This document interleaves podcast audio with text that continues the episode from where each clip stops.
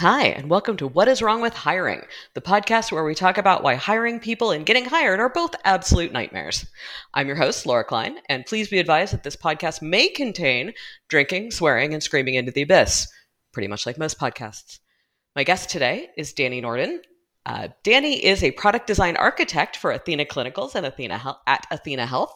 Um, and just so you know, uh, Athena is hiring for a whole bunch of stuff, including um, UX, engineering, product, pretty much the whole thing. So uh, whole gamut, whole gamut. So if you if you if you're looking for a job at uh, Athena Health, it's a place to look. Um, today we are going to be talking to Dani about her experience in figuring out that management was not the right track for uh, you know a, a senior designer who'd been doing this for a while. So Dani, welcome. Thank you so much for uh, agreeing to come and talk with me. No problem. I am medicated, I am caffeinated, and I am ready to go. I mean, that sounds fantastic. That's, that's the, the best way to start any day, in my opinion. Absolutely. All right. So we talked a little bit about this um, before the before we hit record, and mm. uh, I I think this is fascinating because um, I think that a lot of people kind of struggle with this talk to me about what it means to you know be going along in your design career. You've been doing it for a while. Tell us a little bit about that and and suddenly figuring out that the thing that you thought you were supposed to want maybe isn't what you really want. Oh my gosh. Um, so i will say there's a lot of crying involved and a lot of swearing involved. Understood. Um, so the uh, trying to figure out how to start this. So the short version is um, I have had a this will likely not be short, but I wanted to say it was just so I could pretend to myself that this will be a short conversation. Um, the so generally speaking, um, I spent a lot of my 20s sort of struggling professionally and not really understanding why, except for the fact that it was really difficult for me to work desk jobs and to work for people. Jobs where I was up and I was moving around and kind of doing my own thing, I seemed to thrive at, but they were all, but those were all like really low paid. So if I wanted to really get paid for something, I just sit at a desk. And so I sort of, you know, struggled for a really long time. And eventually went to grad school, got a master's, things were great, started, you know, becoming more bougie and like all these good things at a certain point when I've been in design for like, I don't know, 15, 20 years, the next step is director. Like that's sort of where you go. And I was invited to build a team and build a practice at this company. Um, and I was really excited about the opportunity. I think I did some really great work there. At least my former boss says that I did. Um, but what I started realizing was that the stuff that I really loved was making sense of chaos. And so this particular environment happened to be extremely toxic. And so I fell really naturally into the shit umbrella role and became a fighter. And so what I started realizing was that, like, now that I'm 45 and I have officially been diagnosed with ADHD, surprise, surprise, now I recognize that my brain was looking for the drama. And so mm. if there was a hmm. fight for me to go to, I could totally go for that fight. But that ultimately was not helping me. It was not helping the team. And I was actually getting physically ill from all of this stress. Um, the other piece was when I was pushed to like move people towards deadlines and like help people get you know get to the the finish. Well it's not something adhd brains are really geared towards um at all. And so like i was trying spreadsheets and confluence pages and like all of these different things to try to organize this stuff and it was all still just like not something i could keep track of. And so basically i was just going further down this burnout rabbit hole for a variety of reasons, not the least of which was this toxic environment. So, switched to 2018. Now I'm at Athena Health. And the first role I get there is a principal designer, which is still a leadership role, but not managing people. Mm.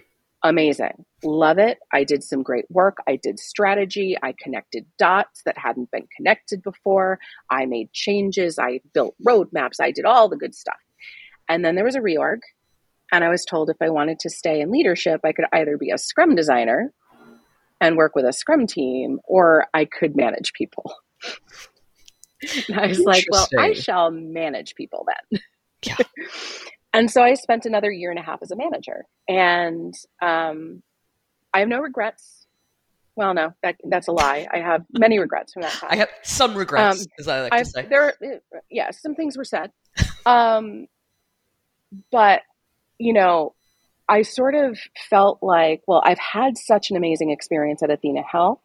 It'll be different this time. Mm. Right. And my team was incredible. I was really good at getting them through sort of the crisis that was this sort of reorg because ADHD is great in a crisis. Once it got to the point where we're like, okay, now we have to like build roadmaps and prepare and plan earlier in the cycle and like have deadlines. I'm like, oh no.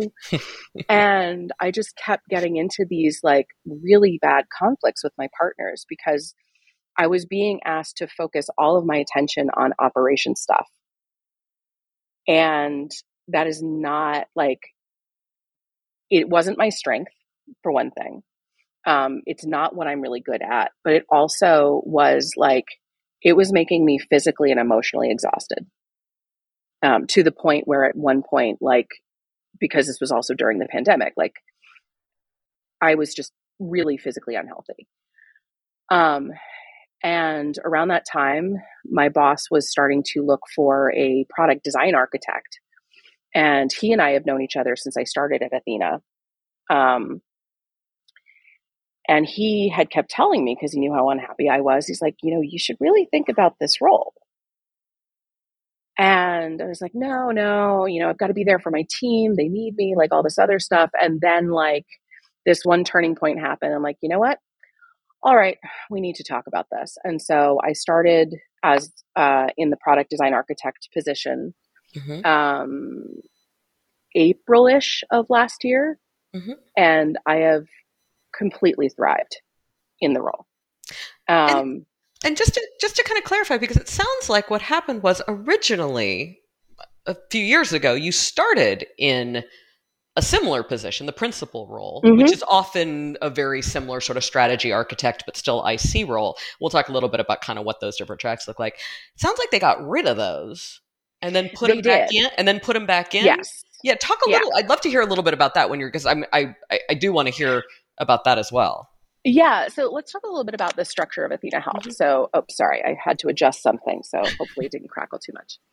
Um, I, I try not to fidget too much, but um, so the way that Athena Health is structured, we're structured in products.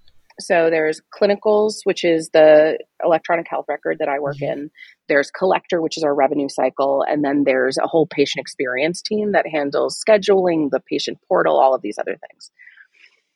And then there are zones within each of those products. So I was originally leading a zone called claim readiness, which is mm-hmm. all of the workflows that are involved in getting a claim out to the payer. Mm.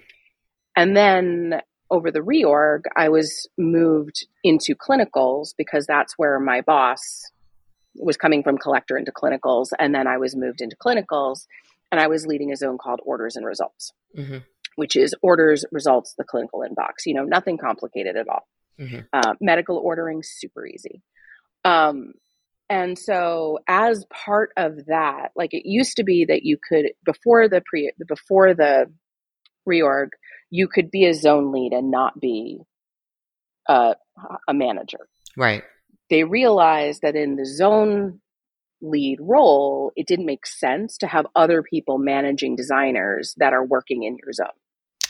And so they wanted to build in that layer. So if you are responsible for UX in that zone, you're also managing the designers who are doing the work. Because zone leads don't tend to do detailed design. Right. It's much more a leadership and a strategy role. So just, you know, so being uh, completely transparent, the zone lead is a fantastic role. And there are a lot of designers in that role right now at Athena who are absolutely capable of managing strategy and execution and operations. and they're brilliant at it. Mm-hmm. I am mm-hmm. not that person. And it took me a long time of struggling to be that person to realize that that was the case. Um, the thing that is really nice about the role I'm in right now um, is that the product design architect is really, I see things across all of the zones now. Mm-hmm. And so rather than narrowing in on a specific product area, my job is to look across the entire product and sometimes the other ends of the experience, like revenue cycle and um, and patient experience, and start to put those dots together. Right. The the, around, the noticing role, the noticing thing. Exactly. like, hey, did you notice that there's an overlap between this and this? Have you all talked to each other, right? Yeah. And so that's my superpower. Yeah. Um, I think in big amorphous problem spaces, and I'm really good after you know decades of practice at being able to take these incredibly big spaces and make connections that aren't obvious when you're focused on the work that your zone is immediately responsible for. Yeah. And so to me and so for me that was the piece that I was missing was yeah. the ability to do that and the ability to work directly with product strategy to say, "Hey, these are the problems that we're, you know, these are the things that we're prioritizing in that we're prioritizing as a as a business what does that mean for clinicals? What does that mean for what where we're going to invest the next two to five years? Right. How so do we sort of very, how do we trickle that down? How do we push that down so that people are actually eh. working on things that contribute to our long-term goals? Exactly. And so yeah. and so my boss is also like the head of ux for clinicals. And he um, also handles a lot of like strategy work and sort of getting involved in this sort of high level direction setting. But he also is the one who manages the managers, right? right? So I don't really have to deal with that. You're you're not you're not doing like, individual reviews and like career I'm paths and all of that. For, yeah, no. I'm not doing any of okay. that stuff. And and yeah, and it's just like it, it's to me, it feels like I get to use my superpower every day. Mm-hmm. Um, and it doesn't mean I don't still occasionally make a career limiting statement or two in a meeting. Whomst, um, among us? Come on. Whomst among us, exactly. Um, I don't tell mom jokes over Teams like in the middle of a presentation. No, nobody does that. Um, but it it's a much better fit for my particular brain. Yeah, yeah. How um, how what was that like for you? Figuring that out because I think that a lot of people actually struggle with that a lot when they're kind of told, well, the next step in your career journey is X. And I mean, you, it sounds like you actually had managed to get up to principal, which, you know, a lot of times uh, in both sort of software, well, actually, software product is a little different, but software and UX often do in larger companies have those two tracks. Like you can get all yeah. the way up the ladder as an IC or pretty high up the ladder. sounds like you've done that, and suddenly you're told, hey, you're doing this other thing. What did that feel like for you? Um, at that point, I'd been probably a year out of the toxic situation I'd been in. Mm-hmm. And I was okay with it. Um, because I think I had I had chalked up a lot of the challenges that I had in that previous role more to the culture of the company and the ways in which UX was kind of set up to fail. Yeah. Um, so I hadn't really I had done certainly some internal work, but I hadn't really connected the dots. Um, and to their credit, like, and to to their credit, like, I do have friends who like pointed out to me, like, I think one of my friends at at that place said to me as I was leaving, you know, Dani, you realize this this stuff makes you miserable, right? Like, you realize managing people makes you miserable. And what you really love is getting in front of people and telling a story to them. How do you do more of that? And I was like, Why is it so easy for other people to point that out and so know. impossible for us to do it for ourselves? It's true. Yeah. what, what is that? Exactly. Anyway, that's a different podcast. And so it is. Um, but yeah, so I mean, I think I didn't really connect the dots, oddly enough, um, that it could be a problem with management mm. as a career path for me. Right? Yeah. I I don't feel like I was a bad manager. Um, as a matter of fact, like my employees generally loved me, but it started to feel like there was this constant swirl yeah. of drama that was surrounding the manager role for me. And my brain just zip, zip, zip. Ooh, look, drama. There's dopamine right there. Mm-hmm. Go find it. Right. And so it just, it just started to become too much. And I wasn't really doing the thing that I love doing, um, which is drinking coffee and learning about people. I mean, I did. I also did not know that that was a job. But so, how do you, do you have advice for folks who are coming up who maybe don't have you know your level of experience who who might be experiencing the same kind of thing? What do what do they do? What's the right mm. thing? Because I think I, I, will say this: I, I, I have been in a very similar situation to you, um, sort of figuring out that this thing that I was told I was supposed to want, maybe I maybe it's not right, and uh, yeah. having to kind of do that that 180. And um, it's it's tough. I mean, I will say it's tough, and I will say it's even tougher when you don't have the kind of background and history and you are sort of expected to come in and do a thing that maybe you're not good at like i you mentioned that you know you, you weren't good uh, you know originally like in your you know in your 20s getting in there and and uh, you know sitting at a desk and mm-hmm. but but you, you managed to do it for 10 15 yeah. years and uh, you know you got there so what what do you recommend to the folks who are sort of at that stage so, if I think about the way that I've managed to get to where I am and sort of the systems I put in place my, with myself. So, going back to sort of neurodivergence as a general topic, understanding how your brain works mm-hmm. and adapting to it rather than using it as an excuse for why you can't get your shit done. Ooh, I love that. Super important. Um, and so a lot of what I'm known for at Athena Health, and I was known for this at my at my previous roles too, is I develop systems and templates for things because information flies out of my brain and I don't want to have to remember how to put together a project brief or a usability test plan. Like I have a template, it's almost like a questionnaire. You fill out the thing, right? And so I can focus my energy on, okay, why are we doing this? Mm-hmm. Right? What are the what are the conversations we need to have? What do we know? What do we still not know? And then I can actually work with you. So what I realized was find a way to systematize what you can systematize you know and use that to help you figure out what to do next. Um, i i think everyone kind of has to pay their dues.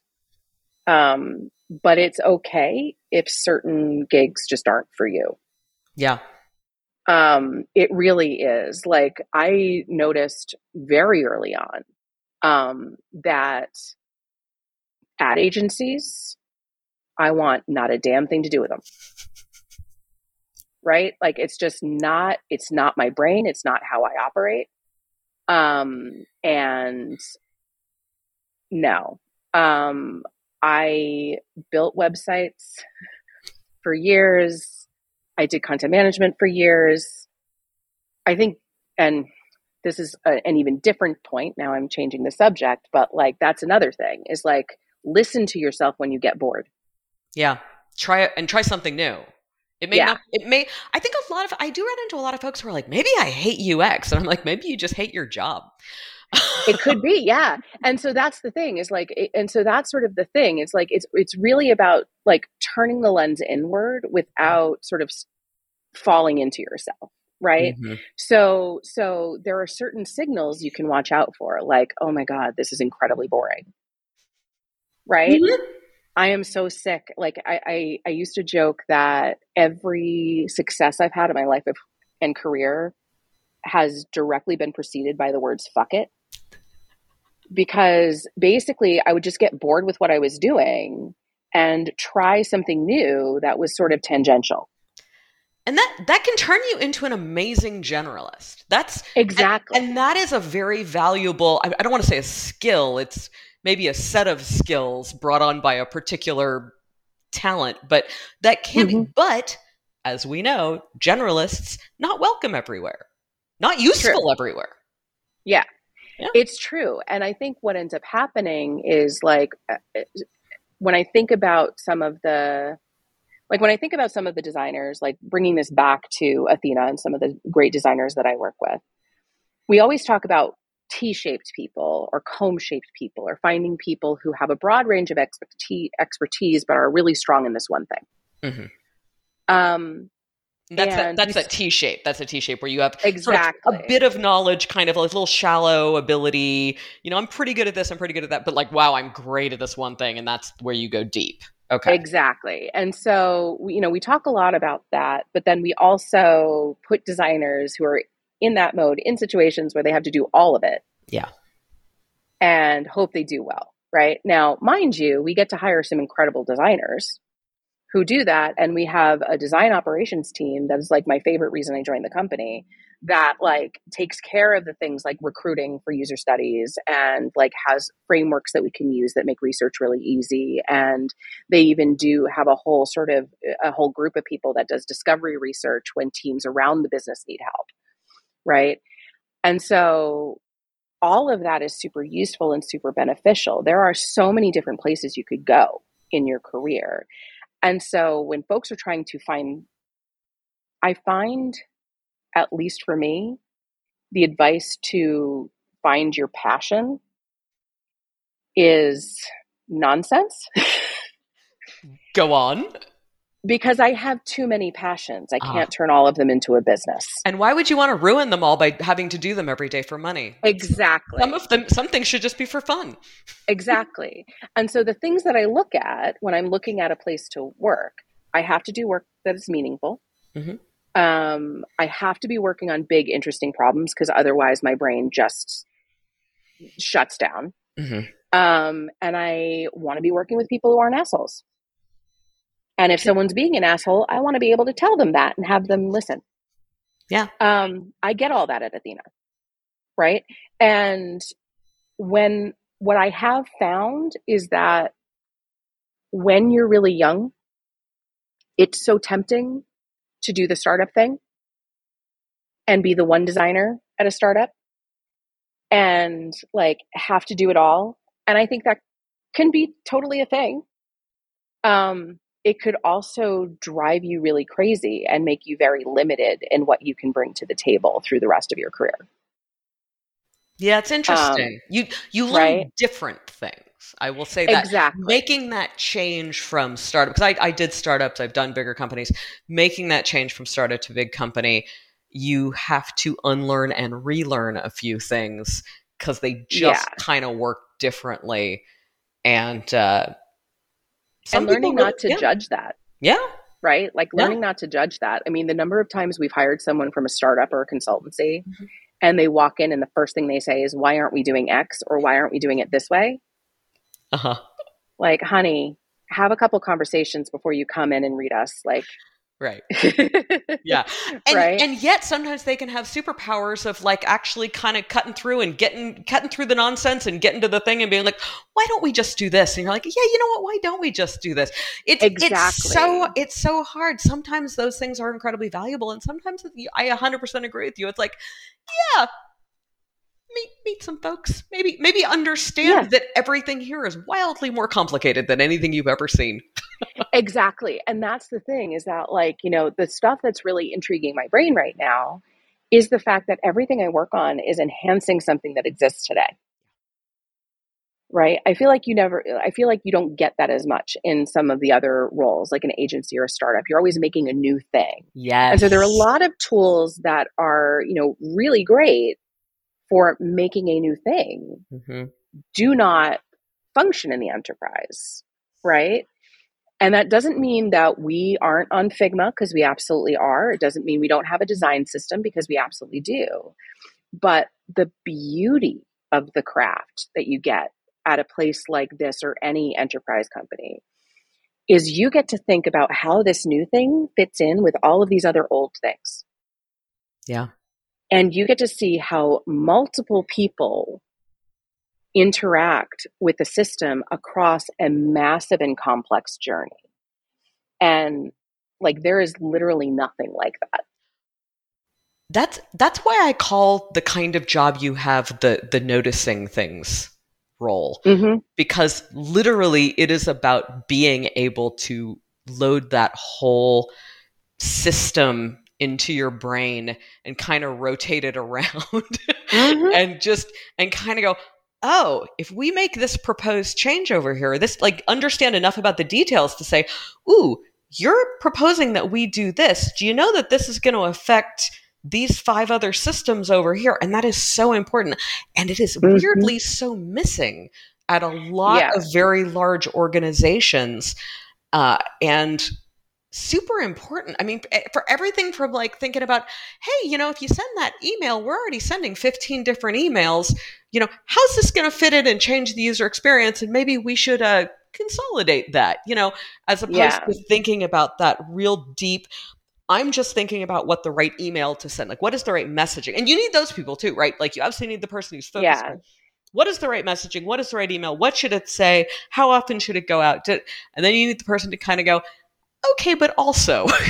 yeah exactly and that's the and that is like why i'm so quick to say there are some amazing managers. Hmm there are some like i love my manager. I have like a weird relationship with him like everyone everyone like i don't even know like because we're telling each other off all the time.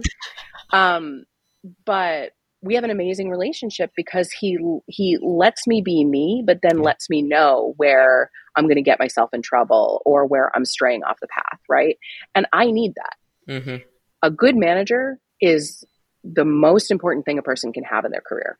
And going back to, you know, those early 20s professionals, learning what you need from a manager and asking for that is an incredible skill for you to develop early. Yeah. And when I say that, I don't mean I'm going to need to take Fridays off because I've got Soul Cycle and like any of this other stuff. I mean, like, where I'm looking to go Mhm. is this, this, and this. These are the kind of skills I'm looking to build.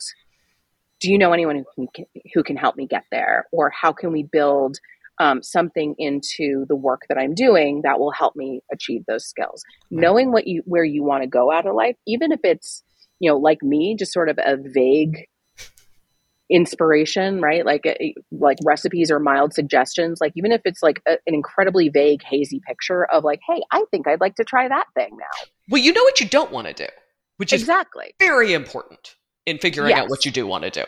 exactly exactly and like being being willing to just like change things Mhm. right paying attention to when you're bored Yeah. And doing something about it. That is not career limiting and that is not going to ultimately like Or, get or the in trouble. you know everything we do i think is career limiting right? Like eh, there's you know we're we're limiting the career to the thing that we should be doing and that's that's okay. That's that's right. I mean we i think Yeah. there's some we need to do some acceptance around maybe when we say it's it's career limiting we just mean we're not going to be doing the thing that you know we thought we were supposed to do. We're going to be doing the thing that we actually should do you know? yeah well i also feel like i also feel like it's more about career focusing than it is career limiting. Love that. And focusing on the things that you are unique like that you are really good at and developing systems for the things you need to do but you're naturally bad at. Yeah.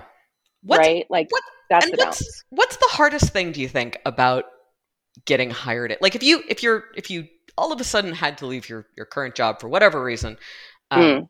You had to go get this job someplace else. What's the hardest thing about getting hired or finding this job someplace like else? this type of job? Yeah. I think part of the i mean there's a few things. I think job titles are a big problem especially when you go up the ranks. Yeah. um so in terms of cohort i'm a director Mhm. but i'm a ux architect. Mhm. um in terms of like if I go out and I look for other UX architect positions, um, at my old company, a UX architect was a consultant who traveled to client sites and helped build the platform. Oh, that's right? totally different job for the same title. Yeah, they were almost like a business analyst, right? Got it. Um, lots of people are starting to throw this sort of UX architect into a job description. And really, what they mean is like maybe senior product designer, and you're still doing scrum work, right? Mm-hmm. Um, I think finding the right fit, um, especially as a senior designer, is as a very senior designer, I should say, is really challenging. I think also, and this I think is an industry wide thing that I am hopeful that we're starting to get over. Um, the glorification of management and the um, deglorification. I don't I don't know the right word there, but like thinking of becoming an individual contributor mm-hmm. as a downgrade or a demotion, as less than that as less as, than yeah. because you're yeah. not managing. Right. Um, that to me is one of the challenge the, the challenging things. Like when I when I see sort of director of UX roles, they're almost always either management mm-hmm. or they're one person at a startup and we're inflating your title. So you don't mind working 20 hour days. Right. And they're yeah. looking for someone with three years experience to be a director. And, and you're doing absolutely everything and you're doing absolutely everything, right? That's not where I thrive. Where I thrive is like, tell me what we should be doing when we grow up. Yeah. Right. Um, so finding the right balance there. Mm-hmm. I think if I did ultimately have to look for um, a job, I would probably be looking at a research firm or a like innovation agency because that's mm-hmm. much more my current wheelhouse um, and much less in like a true, true, I put in air quotes, product design role. Um, but I also have no intention of leaving Athena, so it makes perfect sense to me. How dare you? How dare I? How dare I? How dare I know, you bring I just, that up? I always like to. I always like to throw in a little, but like, but what? But what if? Yeah, that's true. All right, dangle well, that carrot. Yeah, I mean, and there's a lot of people I think out there who might be looking that like your job sounds pretty cool, and uh, it is funny, pretty cool. Yeah, and the funny thing is that I think a lot of the things that you have said apply not just to UX, but apply mm-hmm. to engineering, apply to yeah. product management, apply to marketing. Uh, you know, all of these have this very similar sort of question about do I manage? Do I want to do detailed work? Do I want to do the, the bigger strategy stuff? Is it can can I? Is the place is the place set up to to manage that? Yeah. Um, and I would love to get into all of that, but that is all the time that we have for today. So I want to thank uh, yes. I, I want to thank you so much, Dani, for for joining me. Um, and I want to thank everybody who's listening. Um, and I want to wish everybody the best of luck with your own search, whether it's for a, a new job or a new employee. Um, and if you are looking for a new job, I hear Athena Health is hiring uh, for a whole bunch of different stuff. So maybe yep. check that out. But uh, good luck, everybody. I am rooting for you. Thank y'all.